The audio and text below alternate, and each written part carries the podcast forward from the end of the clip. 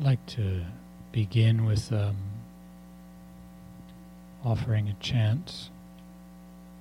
It's uh, traditional in the monastic traditions to uh, offer respects to the Buddha and um, the lineage before offering a teaching. So I'd like to begin that way.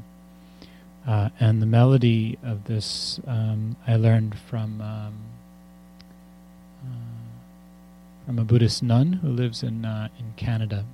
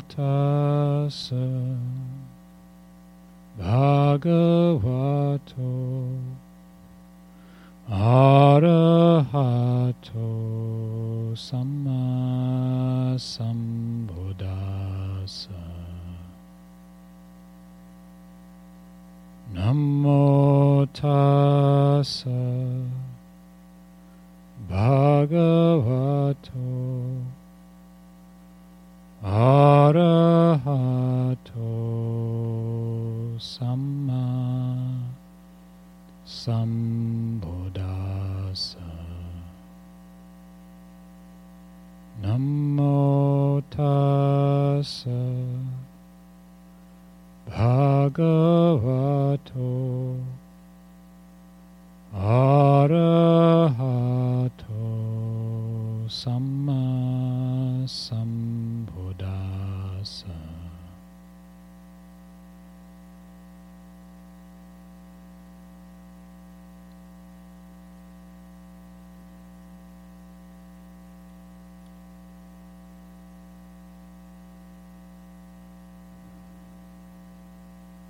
So, how's the withdrawal?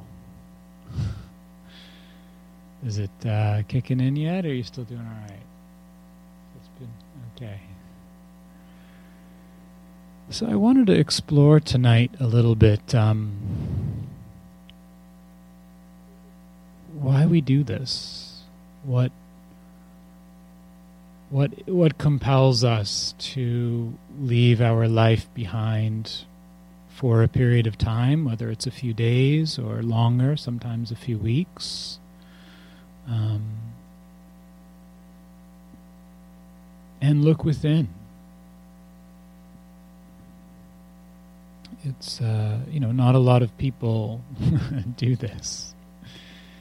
And uh, most people spend, um, spend their life chasing after things being entertained and riding the roller coaster of gain and loss, pleasure and pain, and fame and disrepute,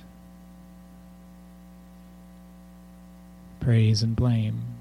So, uh, at a certain point, oftentimes we get spun out enough and turned around by those changing conditions that something something in us uh, kind of starts wondering what's going on, if there's another way to do this whole thing.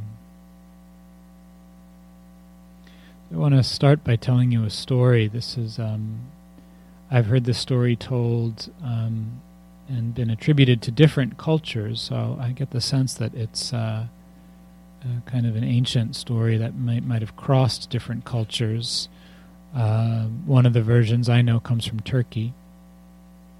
And uh, it's a story of um, a very um, poor man uh, who uh, made a living uh, kind of selling junk, kind of pulling together old. Uh, old wares and fixing them up and selling them and just barely scraping by and uh, always, always wishing that he had more to offer to his family, to his wife, that you know they weren't uh, living from from day to day, from meal to meal. And one day he had a dream that he should go to Egypt Um, and every night, as he would fall asleep, he would pray. He would pray that something would deliver him and, and would turn his fortunes around, turn his turn his night into day. And uh, so he had this dream one night that he should go to Egypt, and if he went to Egypt, that he would uh, his fortunes would turn, and that he would have uh, enough wealth to live with ease and take care of his family. And the dream was so vivid, it was so powerful and real, uh, that he couldn't get it out of his mind. And he kind of became a little bit obsessed with it. And uh, to the point where when his wife would come, he would come home and his wife would ask, Did you go to the market and get bread? He would, in his mind, almost imagine she was saying, Did you go to Egypt yet? Every time she asked, you know, Do we have enough food or where are we going to get the next meal from? And so, uh, so finally one day, when things were really, really hard, and it looked like they weren't going to be able to get through the next next week, he decided that this is it. I have to go. You know, I don't, I can't, I can't live like this anymore. And he explained to his wife, uh, who thought he was crazy, and um, made his way to uh, south to the Mediterranean and got a got on a ship and went across to Egypt.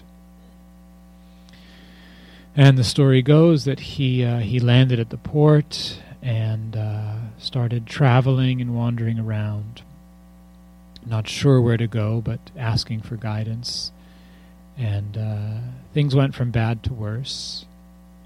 And he ended up in a small village, uh, kind of on the edge of the desert, without any money, without any food. Uh, and he ran into a, a man in the village there the man in the village asks him and says, "Well, what are you doing here?" He explains, "You know, I'm from Turkey, and this is, you know, I'm uh, live from day to day, just selling wares, and uh, it's always been a challenge. It's always been hard. I've never quite been able to support my family or live with a sense of." Uh, security knowing that things would be okay. And one day I had a dream to come to Egypt and that this would this would resolve things that would change my fortunes. And the man he's talking to starts laughing and says, You're crazy. if I followed every dream I had, you know, I would have gotten on a ship and gone to Turkey. I had a dream that in Turkey in this one town, at the edge of a great wall, stood a large oak tree, and that underneath the oak tree was buried a great treasure. He says, I've had that dream for years now. As clear as day, I can see it in my mind. But I'm no fool. I know where my place is, and I stay here. And so the man from Turkey listened with interest. And he knew that place he was describing. That's his town. And that great tree by the wall is a tree on his property. And so he thanked the man, and he made his way back to the port. He worked for long enough to get enough money to buy a ticket on a passage back across the Mediterranean. And he assumed his wife would have died of starvation or been lost, but she was still there. She'd managed to get by. And sure enough, the next day, after resting, he got out his shovel and his pickaxe and he started digging underneath the tree, the great oak tree in his yard. And sure enough, there in the ground, he found a great old trunk within which was vast trove of treasure. And so his fortunes turned.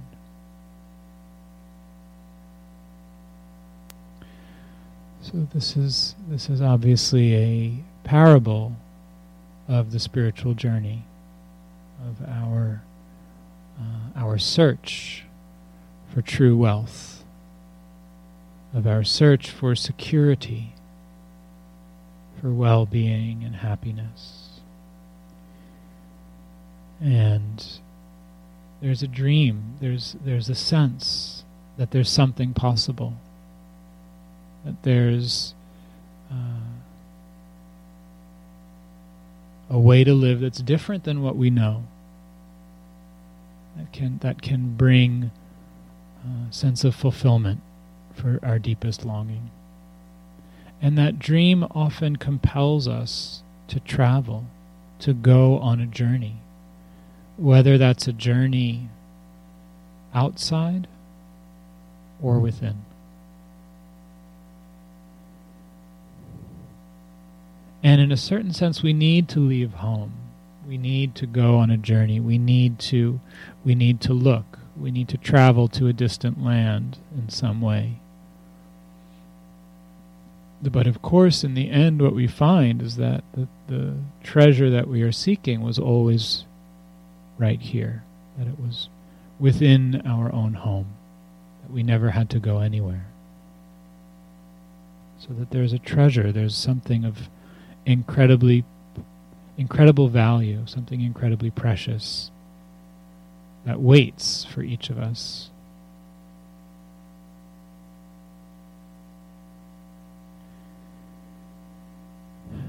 And this is not the story that, that we that we are told generally in our society.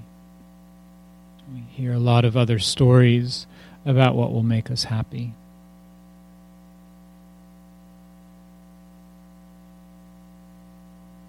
And I know for myself that that coming onto this path and doing uh, doing the very hard work of this of this practice was inspired by a sense of disillusionment with those stories. And from a very early age, actually, I can remember being seven, maybe eight years old, and saying to my mom, you know, if the whole point of going to school is to go to college so you can get a good job and then have a family. Why do i have to wait so long? Why can't i get why can't i get going? Like why can't i get on with it? And i got i got the i got the the program you know go through all these steps graduate get a job get a family and that's that's the place to get to right?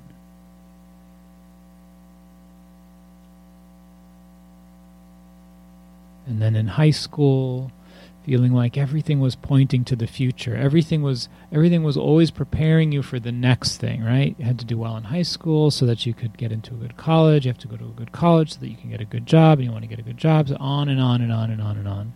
And the sense of like when do I get to live? When do I actually get to enjoy any of it?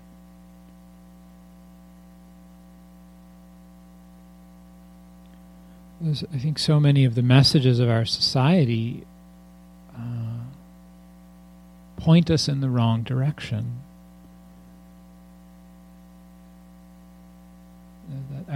They locate our sense of value or self worth or the goal um, of life in, in external things that don't actually deliver. Right? So, you know, if we step back and look at it and say, well, what are the, what are the, what's the story? What's the story we're told of what will make us happy and what life is supposed to be. So, first of all, you're supposed to be attractive, right? You're supposed to look a certain way. Your body's supposed to be a certain shape, and you're supposed to be young. Right? God forbid you should actually get old. If you're old, it's somehow your it's somehow like this personal moral failing. so we live in a culture that's obsessed with youth. You know, and you just start to look at some of the uh, advertisements and um, the kind of beauty and health industry. It's like anti-aging, as if aging is this unnatural thing that's not supposed to happen that we have to fight.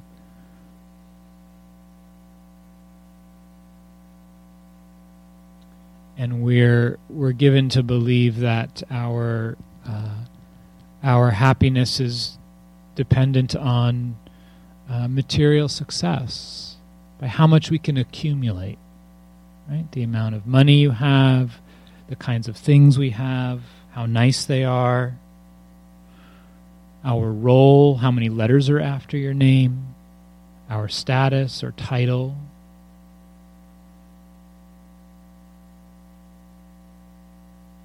And again, if you're not on that side of things, then there's something wrong. Something wrong with us personally. It's somehow a reflection of um, of our intelligence or our um, our abilities.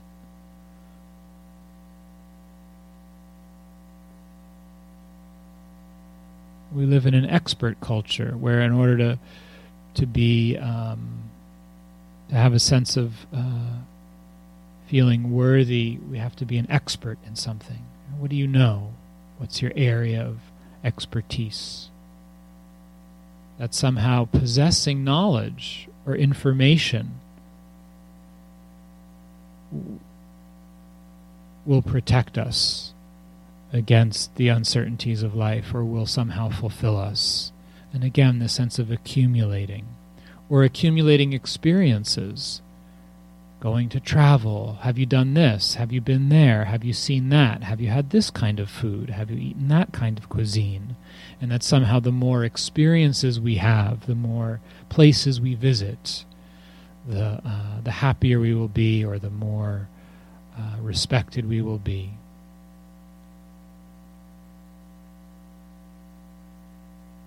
And does it ever deliver?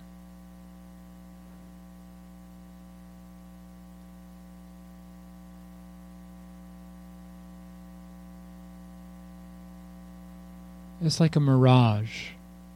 All of these, all of these promises of fulfillment and happiness through wealth or recognition or status or material things or traveling and having experiences. It's like a mirage. The closer you get, the further it recedes into the distance. And if you and if you ever actually finally get there, it just vanishes. It never really arrives. There's a saying in the uh, in the Zen tradition. Um, they talk about trying to eat a painted rice cake. Trying to eat a painted rice cake. These these mirages of fulfillment are like painted rice cakes. They can't actually quench our thirst. They can't fulfill this hunger, this longing inside to feel whole or complete, to feel a sense of security, to feel a sense of being good enough, being, being enough just as I am. And so we can spend our life chasing, chasing after these. And many people do. Many, many people do. So the Buddha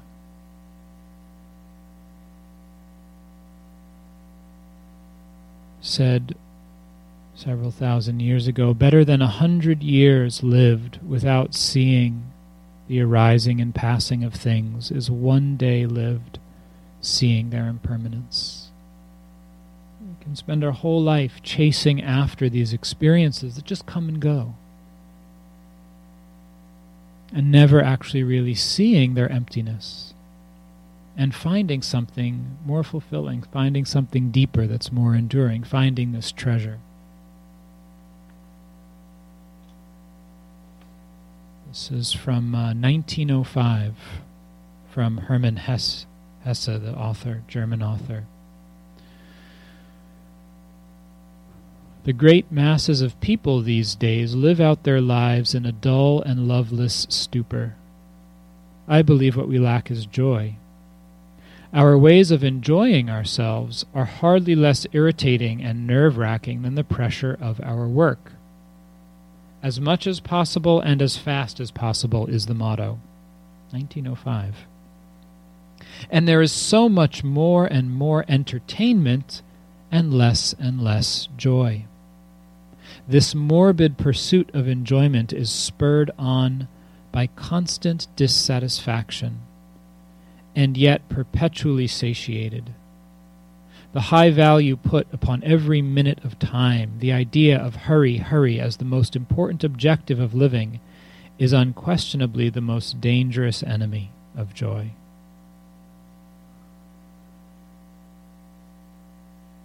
So you think about what was happening a hundred years ago in terms of the Industrial Revolution and the kind of really the engines, literally and figuratively, of capitalism and progress rolling across the world. And here we are today, 113 years later, as much as possible, as fast as possible, right? So it's almost like the whole Western world is kind of operating in this trance, this delusion of trying to get somewhere chasing after this mirage, thinking that it's finally going to arrive one day. If we can just go fast enough, if we can just accumulate enough, if we can just hold on to enough, if we can just learn enough.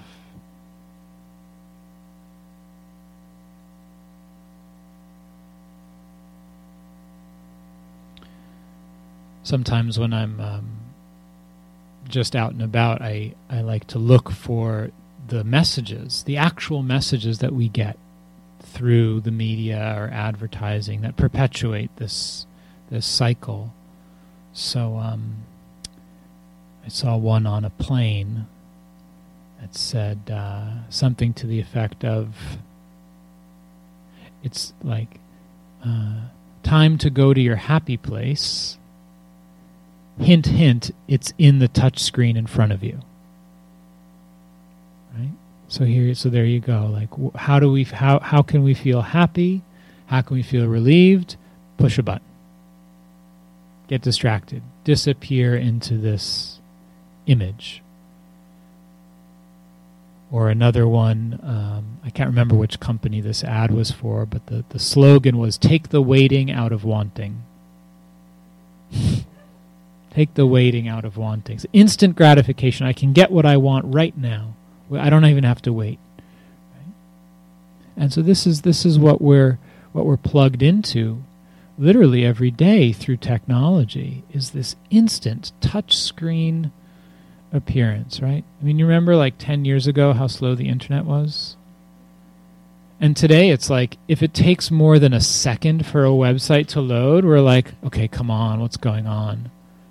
So our, our whole nervous system actually starts to get like attuned or wired to this expectation of this instantaneous response. Push a button, make it happen. Push a button, make it happen.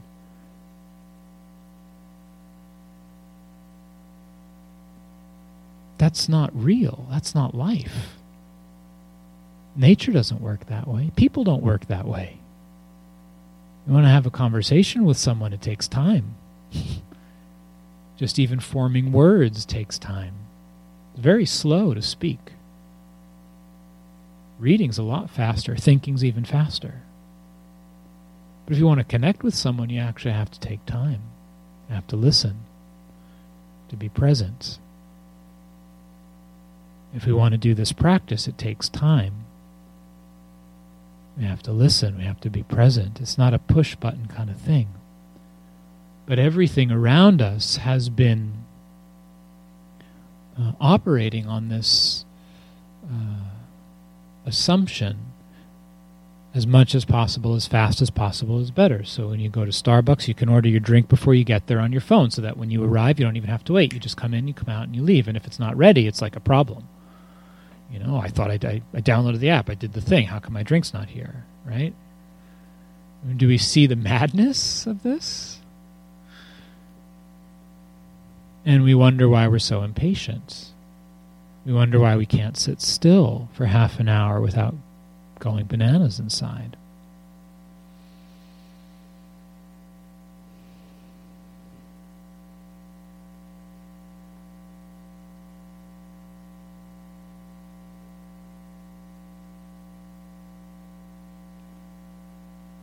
So this um,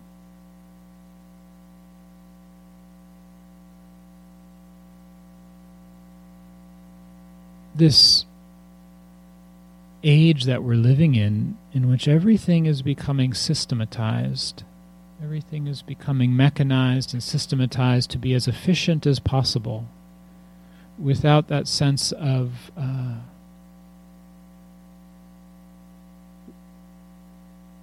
recognition of that which is natural, that which is organic. We are natural. We are organic.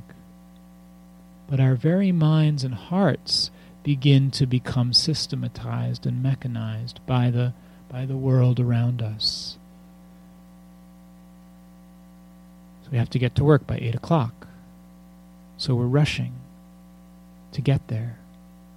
So as we're getting ready for the day, we're looking at the clock, we're trying to move quickly. We're trying to force something that is organic, something that is existing in time and space and moving at its own pace. We're trying to get it to fit into numbers which are imaginary. It's just a convention that we agree upon. We punch in, we punch out go to work for this many hours to get paid this many dollars in order to have enough money to pay off the mortgage, to have enough food, to da da da da. And everything becomes, uh, again, about getting there, arriving at some distant goal. And then we lose the sense of the journey, the sense of aliveness, the sense of embodiment. And then it's not only on an individual level, obviously, that this is happening, but it's happening to uh, to whole communities. It's happening to the planet. So the uh, the extraction. Um,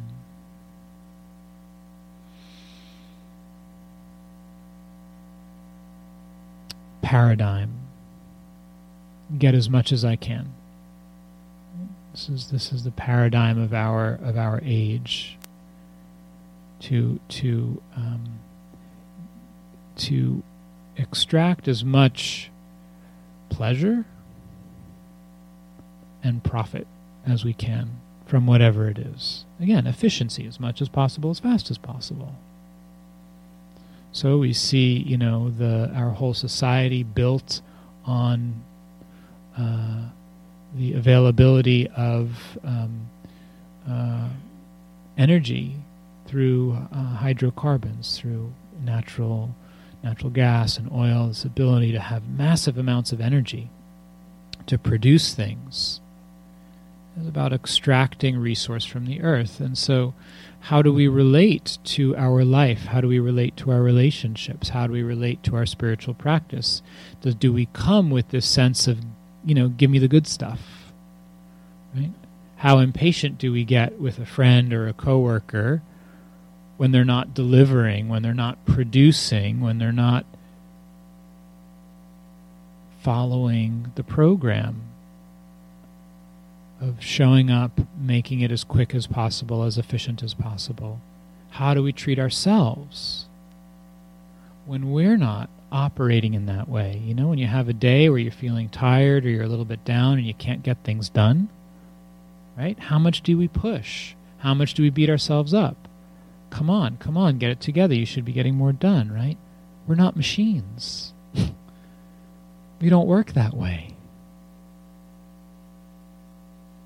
You know, do look out at the trees. Are they are they on a schedule? Gotta grow more leaves. Not pumping enough out. You know?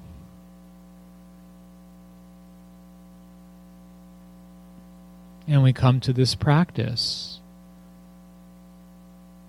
You know? Are we trying to squeeze something out of it? Are we trying to get something? And then feeling frustrated when we're not feeling the peacefulness or the calm or the insight that we that we want.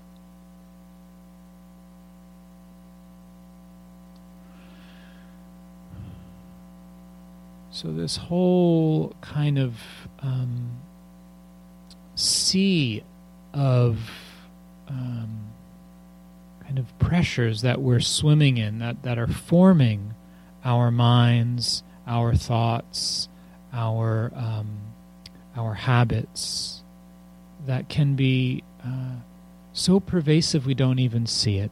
It's like the air we breathe. You know the story of the, the, the two young fish swimming, and they swim by an old fish. And the old fish says, Nice water today, huh? And the young fish say, Yeah. And then a little while later, one fish turns to the other and says, What's water? Okay? We're swimming in it. We don't even see it. Until something wakes us up. Until we have a dream that says there's a treasure somewhere. So we recognize this is not working. There's another way. This is not how I was meant to live.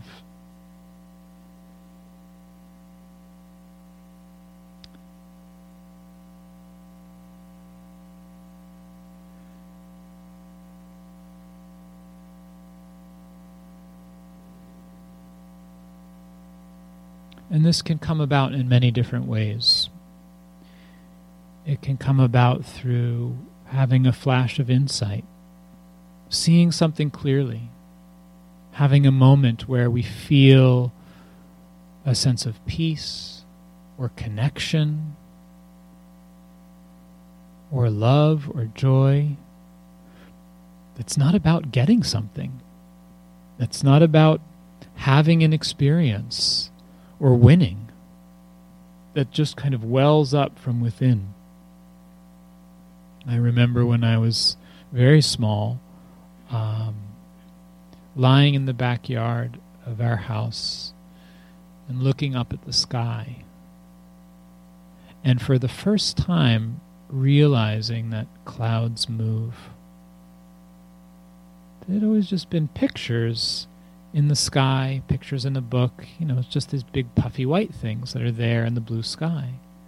I'm just lying on my back, just staring up at the sky, not doing anything. I said, oh, clouds move. It's a moment of insight, of understanding the nature of things. They change. It's not fixed.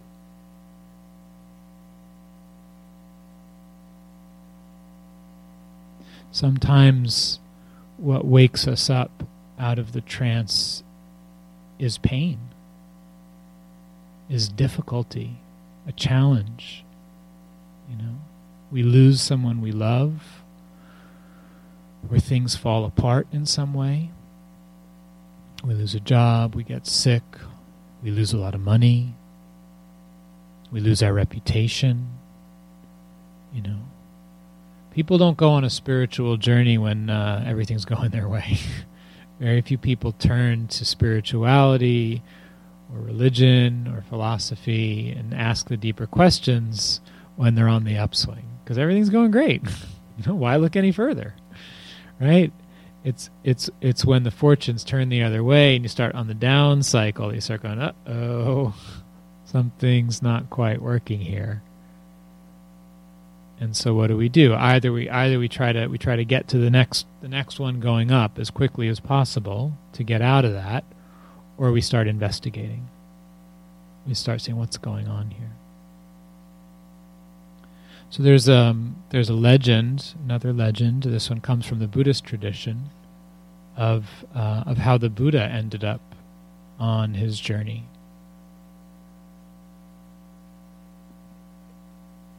And uh, the story goes that um, he was uh, he was part of in the in the caste system in India.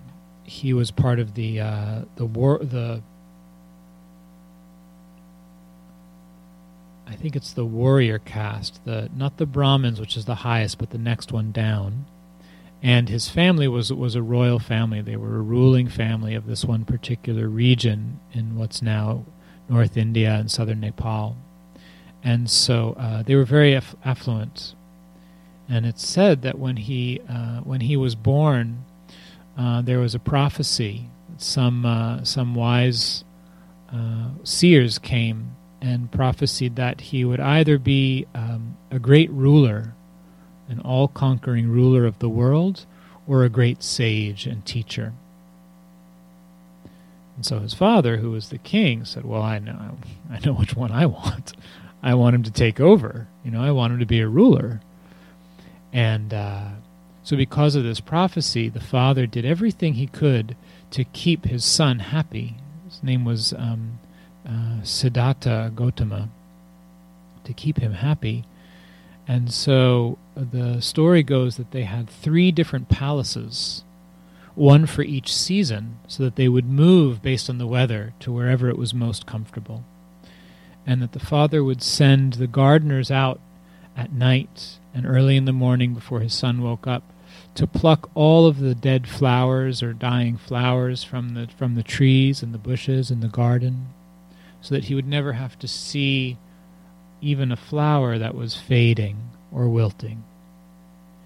And he had min- um, music and entertainment and food and um, fine cloth from Benares and, and um, sandalwood oil for his skin. Um, and uh, it's there's a portion in the texts where he talks about how delicate his uh, his hands and his feet were.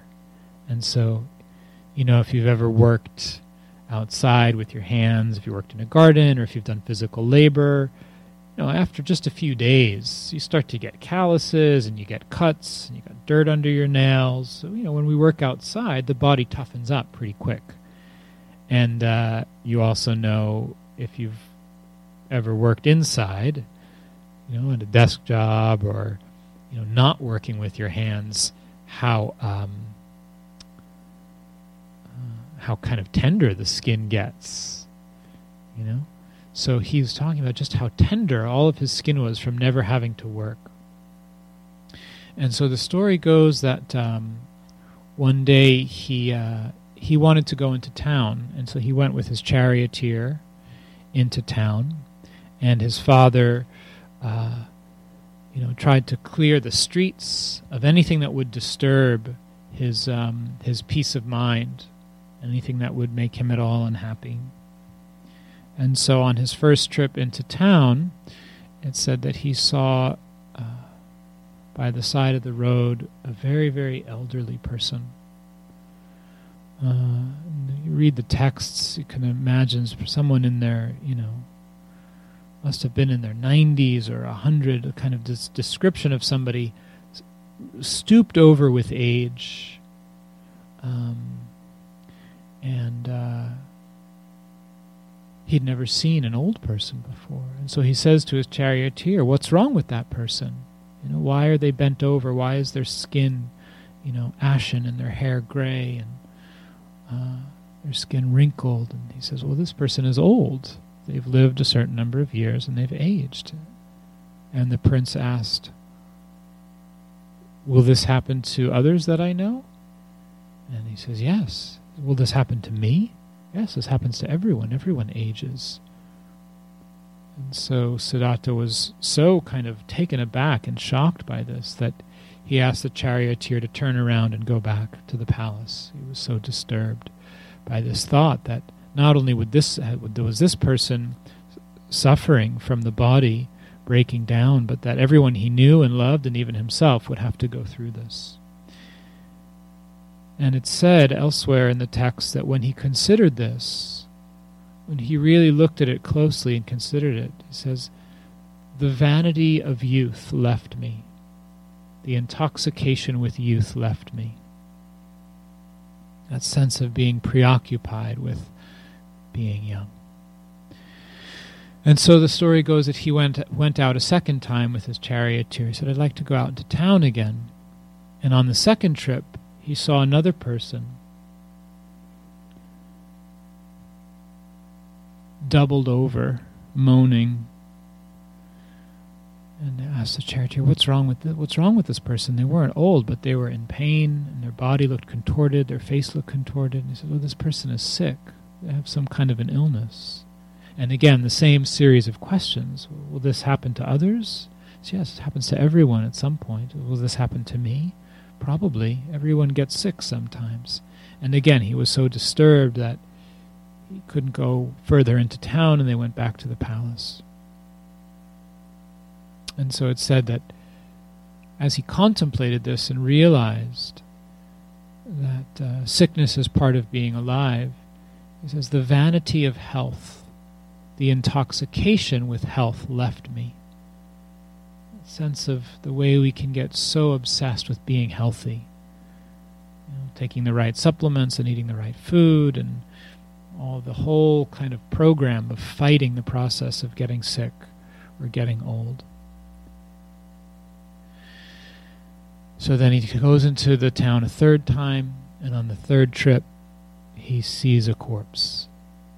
He sees a body lying by the side of the road, and he asks the charioteer, What's wrong with this person? And the charioteer says, This person has passed away, they're dead. And again, will this happen to everyone? Will this happen to me? Yes. Now Siddhartha was really disturbed. He says, Everyone I know, everyone I love, myself included, will get old, will get sick, and will die. And we're all just walking around like everything's fine. Why? What's going on? How come no one's talking about this? How come no one's dealing with this? So, one more time, he decides to go into town with his charioteer. And so they go into the town. And this time he sees what's known in, uh, in India as a samana. And a samana means a renunciate, a seeker. A, a renunciate, a seeker. Somebody who's not living the life of a householder, who doesn't have a family and a job, but who's on a spiritual quest. And it said that he saw this seeker and that their face was so serene, so peaceful and calm, that it touched something inside of him. Something inside kind of quivered and realized this person knows something that I want to know. And he had the inkling that there was a way, that there was a way to understand this process of being human, of aging and growing old, and eventually passing away and losing the things that we love, that he could discover. And so these four uh, experiences of seeing a sick person, an old person, a dead person, a corpse, and a seeker, a renunciate, these are known as the four heavenly messengers Devaduta, heavenly messengers, because they awaken us if we know how to see them. They awaken us to the realities of being alive.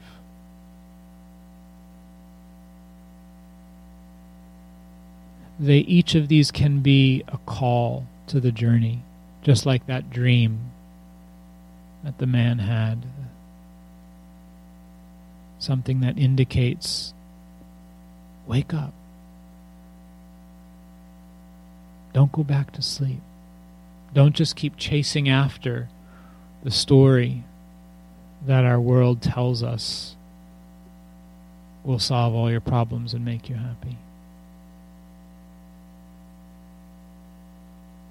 So how do we hear that message? What is it that what is it that wakes us up to that? What was it for you? That lets us hear that call. And not everyone hears it. Not everyone has that experience. It's said in the texts that, uh, the Buddhist texts, that hardship, difficulty in life, goes in one of two directions. Suffering and hardship can either lead to bewilderment or to search. Hardship leads to bewilderment or to search. We either get lost, we get turned around, or we start looking. We start asking the deeper questions and saying, What's going on here? How can I find something more meaningful, more enduring?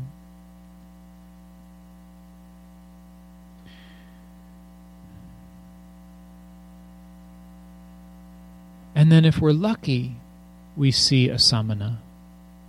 We, we, we come in contact with, with a message, something that represents a path that we can follow. We pick up a book, we read an article, we hear someone speak, and it stimulates something in us. There's another story from ancient India of a king, a king by the name of Ashoka, who was a great conqueror. He was uh, um, conquered vast portions of India very uh, forcefully through war. A lot of people were killed. And it's said that after one battle, he was walking uh, through the battlefield and just witnessing the carnage of, of bodies. And he was so disturbed by the violence and the, uh, the suffering that had been inflicted. He was terribly distraught. And he happened to see, at that moment, there happened to be a monk, a Buddhist monk, walking through the field. Very, very peacefully, very quietly. And when he saw this, this monk, something in him woke up. He was so moved by the, the demeanor and the peacefulness of this person that he gave up his mission of conquest and fighting, and he became um, one of the greatest patron saints of Buddhism. He became a peaceful king, and he supported Buddhism throughout uh, that whole region that he had conquered in India, erected pillars throughout India with sayings of the Buddha, some of which are still um, uh, still present to this day. And so, just from that one encounter of seeing someone who was living uh, this path and had um, was embodying this quality of peacefulness.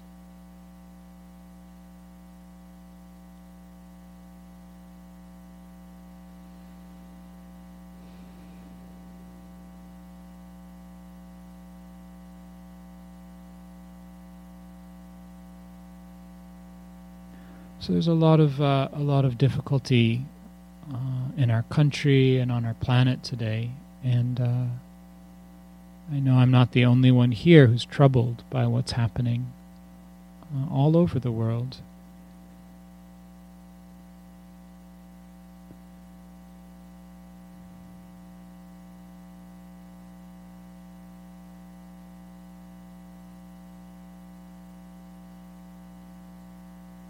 And this practice isn't the answer to everything. It's not going to solve all the problems. But it's a piece. It's a piece of the puzzle. If we can if we can find that peacefulness, that calm inside, if we can find a stability to meet the changes and the challenges that are happening, we provide a basis for others We provide like an island of peace to start doing our work from. Thich Nhat Hanh says, If you do not begin your peace work here, where will you go to begin it? To sit, to smile, to look at things and really see them, this is the basis of peace work.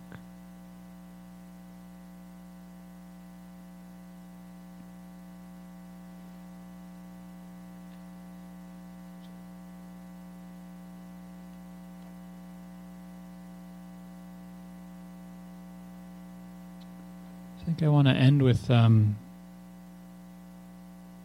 a poem by Mary Oliver. Some of you probably familiar with called The Journey.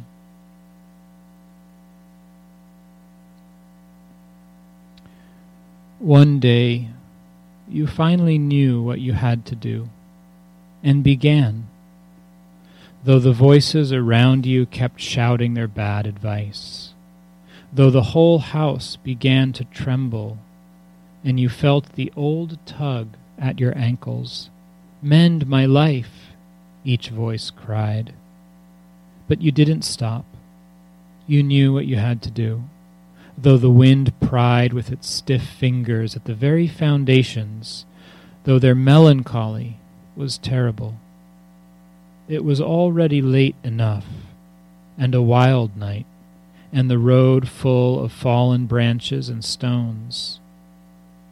But little by little, as you left their voices behind, the stars began to burn through the sheets of clouds, and there was a new voice, which you slowly recognized as your own, that kept you company as you strode deeper and deeper into the world, determined to do the only thing you could do, determined to save the only life you could save. So let's just sit together for a moment.